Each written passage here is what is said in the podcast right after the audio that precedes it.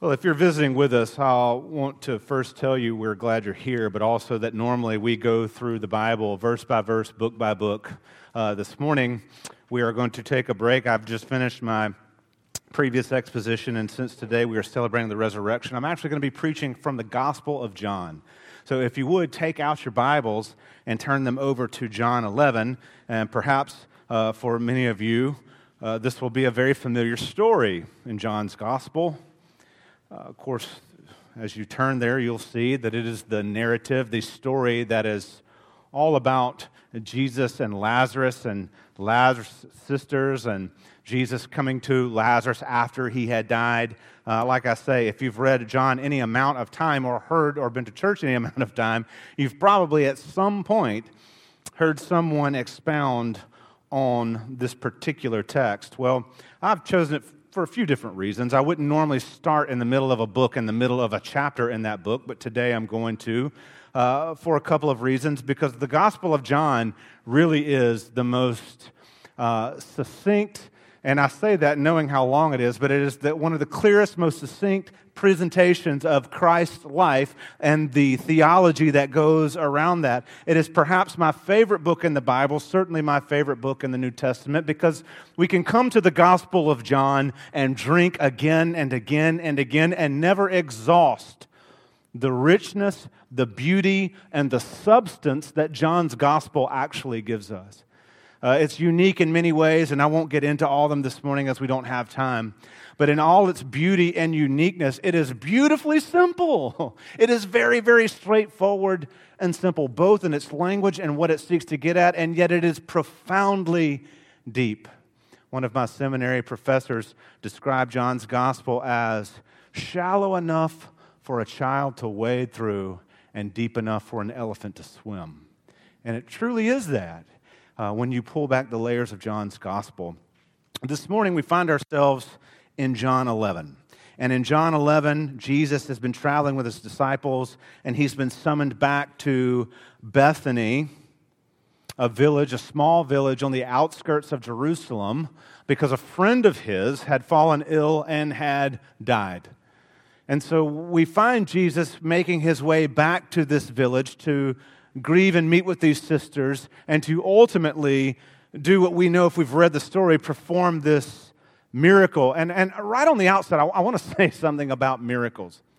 We need to understand that raising somebody from the dead was just as miraculous when this was written as it would be today.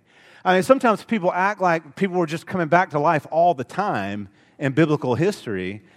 And that's not the case.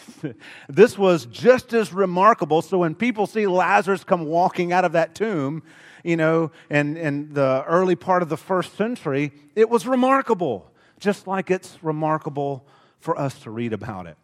So it should be just as arresting to us. It was arresting to them. It caught people's attention. It grabbed people uh, by the heart and the mind and, com- and compelled them to re examine, just like it's meant to do for us this morning in April in 2023. We're confronted with the power of life and resurrection.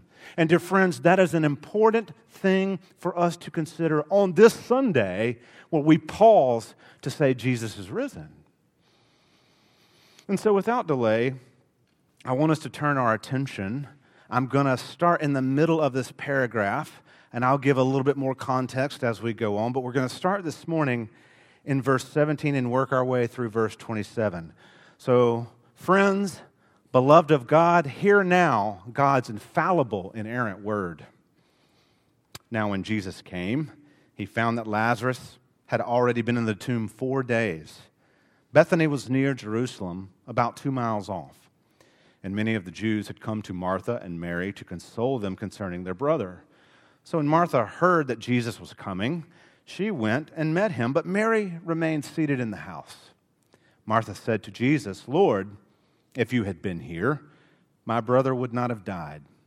But even now, I know that whatever you ask from God, God will give you. Jesus said to her, Your brother will rise again. Martha said to him, I know that he will rise again in the resurrection on the last day. Jesus said to her, I am the resurrection and the life. Whoever believes in me, though he die, yet shall he live. And everyone who lives and believes in me shall never die. Do you believe this? She said to him, Yes, Lord, I believe that you are the Christ, the Son of God, who is coming into the world. So ends the reading of God's word. May he add his blessing. Please pray with me. Father, we devote this time to you. This is your time. Oh, Father, minister to our minds and hearts at this very hour, this moment. Speak to us clearly by the power of your word and your spirit. Stir our minds afresh and renew our hearts in such a way that we will never be the same again. It's through Christ we pray. Amen. You know, if, if you're a parent or, or you've worked with kids, or, or, or, either you just have friends in your life who are easily scared, um, you, you, you've I'm going somewhere with this. Um, you've probably heard, go with me, I'm scared. Or, hey, would you come with me? I don't want to go by myself. I won't name any names at my house, but that may or may not be said to this day if somebody has to go outside when it's dark. Hey, would you go with me? I don't want to go by myself. There's something like it. And I'm not talking about Jacob, by the way. something about humanity, though, when we think about it, though, well, I want you to consider this. Let's, let's, let's just kind of be transported back to Genesis chapter 1 very quickly. Something about humanity doesn't like to be alone right? What did, what did God say in a whole sea of it is good, it is good, it is good, it is good, it is very good? And then he said, it is not good that man should be alone. So, on a, on a grand scale and on a small scale, being alone doesn't feel right to us. It is why we seek out companionship in marriage, it is why we seek out solid and good friendships, and in a very small way, it's why we don't want to be alone in the dark because something about being alone feels wrong to us. It does not accord with our DNA. And so we find comfort in facing trials in the company of others. Y'all heard me mention Christian, our friend and brother. It's, it is, it's a joy and a gift for Christian brothers and sisters to walk with one another in trial, in the worst trials, in the easy trials, in the hard trials because this is a beauty of our creation, not just that we like it. So I want you to hear me on this. Not just that we like it or it's a good thing. Friends, it's a necessary thing, it is an essential thing. We need that companionship, we need that fellowship, whether we're extroverted or introverted, whether we're shy or not shy whether we need alone time or we recharge from being with people all the time, we need companionship. It's part of our design. It's the imago Dei, that is the image of God imprinted on us as creatures. We are communal by nature, and it's essential. We live in a world where despair and discouragement are rampant. We see it all around us. We see it happening all around us. And the question becomes what do we do? Does it affect Christians in the same way it affects non Christians? You bet it does. If it did, we wouldn't have problems of despair and depression and, and anxiety and so many other issues that we have that are just as prevalent in the church as they are outside of it. So those things affect the world. Now, there is some, there's a simple remedy, and of course, this is not me giving a, a, psychological evaluation. Obviously, sometimes our chemistry needs to be reset, and that's a whole nother topic. But there is this sense of how do we as believers battle despair and discouragement?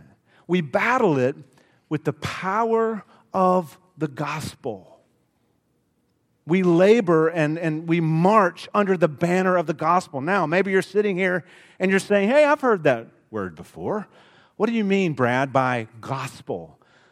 Well, I'll tell you that by gospel, what I mean is, Paul says in writing to the Corinthian church that God made him who knew no sin to be sin for us so that in him we might become the righteousness of God. So that is, God made Christ, who was perfect, to become sin for us so that in Christ we might have the righteousness of God that is required of us to stand before a holy God and be in communion with Him. Because much like we need communion with one another, our most vital need is communion with God. And that's where it has to start. So, that, that horizontal communion, that, that, or that vertical rather uh, communion, has to start there that bleeds out into the horizontal. And so that's what I mean. When, so you're going to hear me say the gospel, and that's what I'm talking about this, this message of life, truth, and hope that is essential. When you read texts like John 11, and the whole chapter, really, I've just taken a slice of it. When you read texts like this, what I want for us to see and grab onto this morning is that Jesus is not a future help. Let me say it like this Jesus is not only a future help, Jesus is not a help for when it gets really tough. Jesus is not the red phone that we call when life gets really complicated and hard. Jesus is a present help eternally. And that's got to bring some encouragement to us. When you look at the story, what is, what is John really trying to tell us? The resurrection of Lazarus is important, it's really secondary. The, the primary idea at work here is that Jesus really is, like the psalmist said, a present help in times of trouble. How present and how much of a help? A present help that is able to conquer the power of death what is ultimately seen in Jesus' own resurrection. He's giving us a sampling of his power here in John 11. So he's a present help in times of trouble. And I'm telling you, when we genuinely grasp that, and I don't mean just give it lip service, I don't mean say it, but, but really wonder if it's really true. When we really grasp this idea, it will change how we live, it will change how we believe beloved of God, it, it'll change how we hope because that hope will be real. That life and belief will be rooted in something objective. And so when we're reading John 11, we are confronted with the idea that the, resur- the resurrection power of Christ, it gives us eternal life. It gives his people eternal life. Not just life when trials get hard, but a life that is the same yesterday, today, and forever. Not that we're immutable like God is, but the life He gives doesn't change. It, it, it, doesn't fluctuate with seasons, it doesn't fluctuate with circumstances, it doesn't fluctuate when we're, we're in the deepest, darkest valleys. And look, I'm looking out at a sea of diverse faces here who have a sea of diverse experiences. And I am willing to bet you that there are some minds and hearts in this room right now who have gone through some deep, dark valleys. And what I know from experience as a pastor and from the truth is this there is a present help that can walk with us in those deep dark valleys that don't make all that doesn't make all the pain go away but it shoulders that pain with us. So now what? Christ go with me. I don't want to go by myself. And he is with his people. We as adults can say i don't i don't want to go alone. You know who you know who did say that to god? Is moses Moses said, I'm not going if you don't go with me. So we have a framework for what does it mean? What does it really mean to live the life of Christ? What does it really mean that Christ has raised us from death to life? What does it really mean in the very depths of those dark valleys for Christ to be the resurrection and the life. Well, beloved of God, it means that we have hope. It means we have victory. It means we have a friend who sticks closer than a brother. It means that we have an ever present help in times of trouble and beyond. And that is worth celebrating. And John is doing, he's, he's, he's just taking the curtain and he's pulling it back just a little bit. Now, we'll see full fledged as this gospel unfolds, but in John 11, he's taken that curtain back just a little bit and given us a glimpse of the power that we are connected to in Christ. And so, with those thoughts in mind, there's one idea I'm going to share with us this morning, and it's this that Jesus is a present help that leads to eternal hope. That Jesus is a present help that leads to eternal hope. So, what you're looking at here, and what we've got to keep in the forefront of our minds, is a both now and forever reality, a now and forever mentality. This is true now, right? But this is also true forever.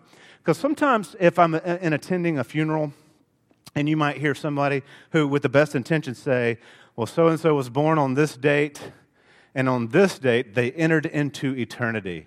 And I want to say, well, actually, that's not true. They enter into eternity on the day that they are saved by Jesus Christ. That's when eternal life begins. We, we are born dead in our sins and we are lost in our, in our death and sin, and Christ rescues us and pulls us from death to life, from, from sin and, and lostness to life and foundness. We're going to keep the paradigm there. I know foundness is not a word. From lostness to being found. And so life eternal begins in, those, in that moment. And I won't get too technical, but if we were going to follow Paul, we might even go to the foundation of the world when God's people were rescued before a grain of sand ever fell to the earth. Now that's powerful. That's life. We live with an eternal hope, and this is because, put those in asterisks, because Christ is our present help, already and yet to come. So there's present grace and there's future grace, and we can call it all the grace of God that is shepherding us through. When we're looking at this, there are two ideas in this particular paragraph under the heading of Jesus as a present help that leads to eternal hope. So we have Christ our present help and Christ our everlasting hope. Those are two, the two main pillars that we have here. And so John begins here in 17. So he's kind of laid the framework. Jesus has been informed that Lazarus is dead. He's told his disciples, Hold up, we're going we're to go there, but we're going to wait for a few minutes. And he's given them the instruction in, in verses 1 to 16 as to why, why, we're, why we're doing what we're doing. He's laying it out for them. I'm not going to rehearse it all in the interest of time. So he, he lays it out. You can read that for yourself and he and this culminates here with where we are this morning. So Jesus, or now, or John rather says, now when Jesus came, he found that Lazarus had already been in the tomb four days. Now, just so you know, if you read the first 16 verses, you know that's not a shock to Jesus. This is his intention, very much intended. Brad, why, if he could have saved him when he was sick, why did he wait? Well, that's exactly what the sisters ask him, and we'll get there in just a minute. Jesus very much intended to wait and let things play out in the way that they did. Now, why mention that Lazarus had been in the tomb for four days? Why mention that? Well, at the risk of sounding crude, to make sure that he is good and dead. So there is no little soul sleep type thing. There is no he was really, really sick and recovered. It's to make sure that when they get there, there is no mistaking that Lazarus is asleep he is dead. And that four days waiting is for the glory of God to shine through in this moment. You see this in John, it's a pattern. In John 9, why was the man born blind? God, uh, Jesus, was he in sin or was his parents? You remember how Jesus answers him there? Neither he nor his parents had been in sin, but that the glory of God may be displayed. Why wait for Lazarus to die? Beloved, that the glory of God might be displayed. That not just the glory of God, but the power of life over death. The power of life over death that give the people of God confidence when they're in their deepest, darkest valley. Or when we're lost and we need finding. Now, we, I'll just, just to give you some scientific data here. Four days in an arid climate like this it is quite possible that Lazarus might have already been in the early stages of decay. In fact, one of the sisters will say that oh, don't take away the stone, it's going to smell. He's going to stink. He's already stinky by the time Jesus arrives. That's what we're dealing with. But what we're doing here is Jesus is setting us up here for the primary mission of Christ. Jesus is setting us up for what his primary mission is Believe it or not, it's not just to raise his friends up from the dead, though that's beautiful. The primary mission is to show the people who have hearts and minds to see what his ultimate plan is, is to bring life where death reigns. To give life where death has reigned. To do that in a spiritual sense and to do that in a physical sense so that people understand that though we've been in bondage, A new Lord and ruler has come. And now we will serve life, not death. That John mentions I think it's in, in, the, in the Greek text, he says it's about 15 stadium off, so roughly two ish miles. Bethany, this village, is about two miles from Jerusalem. Jesus is going back to Judea. Well, you would have to read earlier in John's gospel, specifically chapter 8, to understand Jesus had been threatened in Judea the last time he was there. And so coming back to this area is a little bit larger than Lazarus knowing that the Jews in Judea wanted to have Jesus executed, he's coming back to a place where he knows his life is under threat of death. And he's doing this because there's a larger plan at work here. Jesus, now in John's gospel, especially once you get to John 13 and on, that's about the last week of his life, he's working his way back to the place where he can be crucified and his life isn't taken, you read the Gospels, you'll see it's given. He puts himself in a position to be crucified. So he's coming back to enact his final plan, which is the cross. But you know what I love about this story? Lazarus becomes an example in so many different ways. But we're reminded that when we are dead, i.e., unable to do anything. It is Christ who comes and initiates. It is Christ who comes and finds us in that deep, dark valley and says, This one is mine, and I'm going to lift him or her up. In this case, it was Lazarus in a physical way. But it gets to the heart of Christ. It gets to the heart of who Jesus is. It gets to the heart of the gospel that God made him who had no sin to be sin for us, and I, i.e., God is the initiator. When we look at this text, so they're in Bethany, they're near Jerusalem, and it tells us in verse 19 many Jews had come to Mary and Martha, or Martha and Mary rather, to console them concerning their brother. Uh, that, little, that little note, it's interesting. It, it, gets to the communal nature of human beings in general. Uh, you're talking about a culture that was very communal in nature. But it's, it's, it's remarkable that they would have come two miles outside the city of Jerusalem. That normally didn't happen. So it, it gives you some, some um, sense of how important this family was, probably wealthy, that they would come the two miles to grieve with them and to, to share in this time with them. But I tell you, there's also something else at work, too drawing these, these, this Jewish community outside of Jerusalem into this tiny village that is Bethany. And it's God's sovereignty drawing them out to see something that will forever change them. Now, that doesn't mean that they're all going to believe, but they can't deny what they see.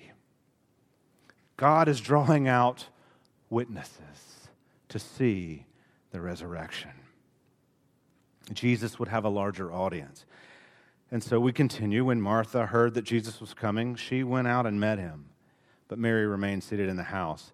What I love at this, Martha runs out to meet, Mary remains seated. If you read other Gospels, Luke, you'll find this is consistent with their personalities. Martha being the more impulsive, Mary being the kind of the more patient. So Martha runs out to meet, Mary patiently waits. You got different personalities at work. And you know what I love about this is neither of these responses are condemned by the text. In other words, John doesn't give one priority over the other. We might think that because Martha ran out to meet him and Mary waited, that Martha would be the more right one. That's not the way the text puts it. So, what do we take from that? Well, there's an interesting paradigm here that in some instances, Jesus is calling us out, right, to come. And in some instances, God is saying, wait patiently on the Lord. Why they responded the way they did, the text doesn't say exactly. But we know that one ran out and one waits. And both can be proper in a gospel context because the gospel charges both. Come to me, all you who are weary and heavy laden, and I will give you rest. And then be still and know that I am God. Both are beautiful, good, and right. When you, when you see this, Martha says to Jesus, Lord, if you had been here, my brother would not have died. But even now I know that whatever you ask from God, God will give you. This is what Martha says to Jesus. But even now I know that whatever you ask from God, God will give you. Before we even address that, I want us to understand what is the comfort here. It's the ever present help of Jesus. Now, is godly fellowship good? Absolutely. And I hope, especially if you're a visitor here this morning, I hope you are a part of a God preaching, Bible centered fellowship where godly people are constantly coming around you to walk with you as you walk. That is a blessing and gift from the God, from God. But nothing supplants, takes place, is superior to the ever present help who is Jesus Christ. So when we see what is the comfort on this scene, it is yes, they have friends, yes, they have loved ones, and all that is great, but it's the coming of Christ. It's Christ's presence with his people. Because what is Christ doing? We're getting the climax of the story here. He's meeting them in their hardship. He's coming to them in their moment of grief. He intentionally waits four days. He waits till grief hits its pinnacle, and that is when the Lord of glory meets his people. And so I love the arc of the story, the way it's kind of pushing on and pushing on. As I read to you a moment ago, Lord, if you had been here, my brother would not have died, but even now I know that whatever you ask from God, God will give you. Beloved, it, we need to see the beauty of that profession. Right? We need to, we need to, it really does need to wash over us. It's easy to read it and not think much about it, but to, to appreciate the beauty of that profession of faith she uses the word Lord. We see her expressing a love and a trust in Jesus, supreme confidence in this one that she is trusting can do immeasurably more than all we ask or think. When she says, You could have healed my brother, we need to understand this is not a question. She's not saying it hesitatingly. She's not saying it in the form of a question. She is making a statement. You could have. You would have. It is in your power to do that. So she understands something fundamental about the identity of Jesus that the Pharisees had missed. The people steeped in, in Old Testament scripture had missed it. And this grieving woman sees it and proclaims something that many learned men in Israel had missed. Lord, you, whatever you ask from God, God will give you. That is a declarative and a beautiful statement of faith.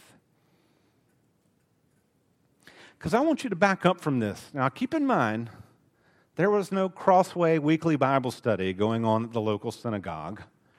There was no biblical theology of the New Testament and the identity of Christ available. There was no constant Christological study or any other thing like that happening in Martha's life. This comes from a heart of faith, a confession made by one who genuinely trusted in who Jesus was.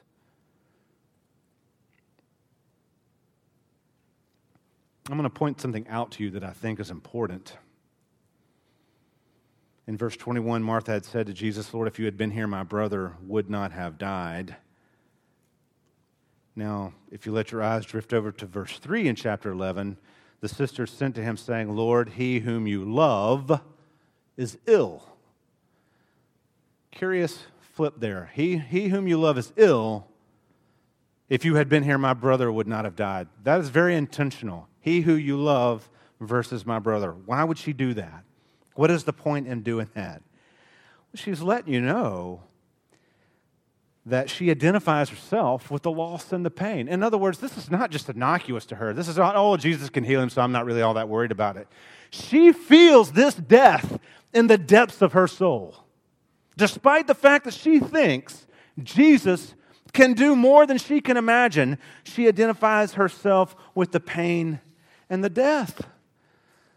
So we need to understand this is a valley that she's in, a deep, dark valley where she needs the one who has resurrection power. And then Martha, in response to this, starting in verse 22, she utters two I know statements. The first one is I've already read you. I know that whatever you ask from God, God will give you. When you see this, but even now I know that whatever you ask from God, God will give you. You know what that clues you into, that even now? What that should clue us into, that's linguistically telling us she didn't expect Jesus to do what he did. She wasn't expecting Jesus to do a miracle. And the way we know that is because in verse 39, Jesus said, Take away the stone. Martha, the sister of the dead man, said to him, Lord, by this time there will be an odor, for he's been dead four days. I.e., don't do it. It's going to stink and be repulsive because she's not expecting the miracle that Jesus does. So when she says, But even now, this is a wonderful statement of faith. And she doesn't just say, I believe, I think, I hope, I know that even now, it's beautiful. Talk about having some faith in the resurrection power of Jesus before you've ever even seen it. Beloved, that's convicting, it's humbling, but it's also encouraging. What do you take? If you take away nothing else this morning when you leave here, and maybe we'll never see each other again, believe in your heart of hearts that Jesus is the resurrection power that we need in body, soul because He is the power that lifts us up to God, that brings us home.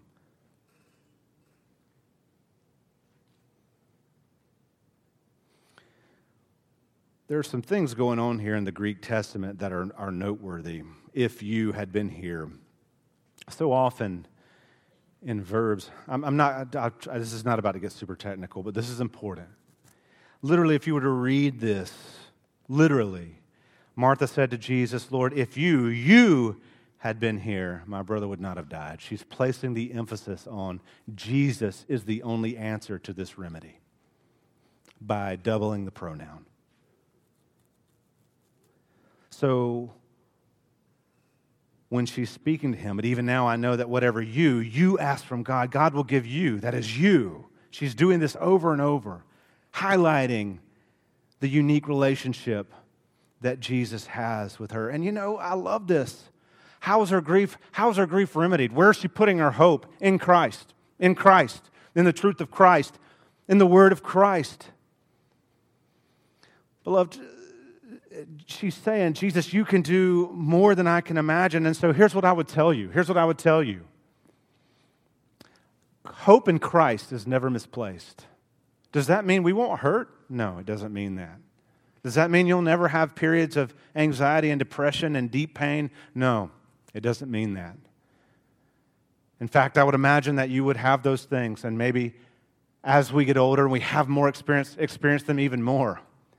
So, what's the silver lining to this? That in those seasons, we're not alone.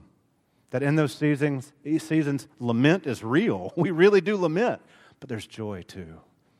There's joy in recognizing I don't bear this burden on my own. I walk with Christ. Why? Because he has the power over death. Martha said to him her second, or Jesus had told her, Your brother will rise again. So he's given her this assurance. She still doesn't know. They're talking about two different things. They're doing this. Martha said to him, In response to your brother will rise again. Oh, I know. Oh, I know. I know that whatever you ask from God, God will give you. And then the second I know, I know that He will rise again in the resurrection on the last day. Beautifully done. Setting this up for exactly where Jesus wants it to go. Now we're getting to the crux of the matter. But this, this idea, Martha is talking about a confidence in the general resurrection. How often do you hear people in the New Testament talking about that? So here's a second thing. She's acknowledged Jesus as Lord in John 11. And then she's acknowledged, yeah, I know he's going to rise again because we're all going to be resurrected as God's people. So you've got these remarkable things. This is a great woman of faith you're looking at here. At least these statements are very faith filled, setting us up for exactly where Jesus wants it to go. What I love is she doesn't fully understand all that there is to Christ, but she does understand his capacity to raise his people in the end of all things. What is she doing? She's, she's drinking in the pain, she's taking the pain, but she's hoping in Christ in the midst of that. And I think that's what Resurrection Sunday, this celebration, calls us to do. Yeah, death is a big deal, it's painful, it's hard. And I don't just mean physical death. How many of us have gone through those periods of having to die to ourselves? That's not easy either. What is the power that sustains us in those moments? Jesus Christ is. Period. It sets us up for this final this final blow in this paragraph that captures these verses well. Martha, Jesus said, or Martha said to him, I know that he will rise again in the resurrection on the last day. What is Jesus' response to her? I am the resurrection and the life. Whoever believes in me, though he die, yet shall he live. And everyone who lives and believes in me shall never die. And I love what Jesus does here. Do you believe this? I'm going to stop right there for just a second. So, this is the I am reality here. This is common in John's gospel. It's a theme. I am the bread of life. I am the way, the truth, and the life. I am the good shepherd. I am the door to the sheep. Before Abraham was, I am. Jesus is being very intentional when he does this right here. Literally, the Greek construction, ego eimi, the I there is unnecessary because the pronoun, I'm sorry for getting technical again, is built into the verb. So what Jesus literally says here is I, I am. He is making a declarative statement that people who heard him would have expressly understood as a claim to deity. I am. I am, not I will be, not I can be, not I may be one day, not when you're really in pain, I could be. He says, I am. It is an eternal truth that governs who Jesus is and how we relate to him. I am the eternal. I am the resurrection. I am the life. And I love how he definitizes both. He doesn't give you power to the resurrection. He doesn't invite us into the resurrection. He doesn't say, I'm a source to life. I'm a way that you can live. He says, I am the resurrection and I am the life. He is those things. He embodies those things. They're a part of his identity. And so the resurrection, what is that? That's the not yet that we're waiting for. That's that final hope. Even if one dies, Jesus says, the body dies, he lives because he's connected to the source of life the eternal life that he talks about is this life through faith. And so the believing never die. And so at funerals, when you hear of a deceased brother or sister in the Lord, they're not walking into eternity that day. They've been there with Jesus throughout their walk. Why? Because Jesus is the resurrection and the life. But you know what? Because Jesus understands the human capacity to let things stay in the academic realm, do you believe this? Because the woman at the well in John 4 wanted to take things to the theological and academic realm. Well, our fathers worshiped on this mountain and you worshiped on that mountain. Jesus won't let Martha just talk about the resurrection in theological terms now she has to declare Do you believe this? Brother or sister, this morning, do you believe this? That's the question we must answer on Resurrection Sunday.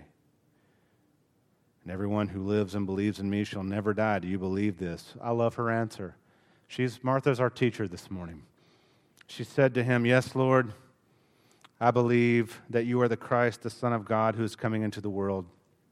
English can't rightly capture the way she actually says it. It's, that verb is tensed a little bit differently. What she says is, literally, Yes, Lord, I have believed that you are the Christ, the Son of God. Now, why bring that out?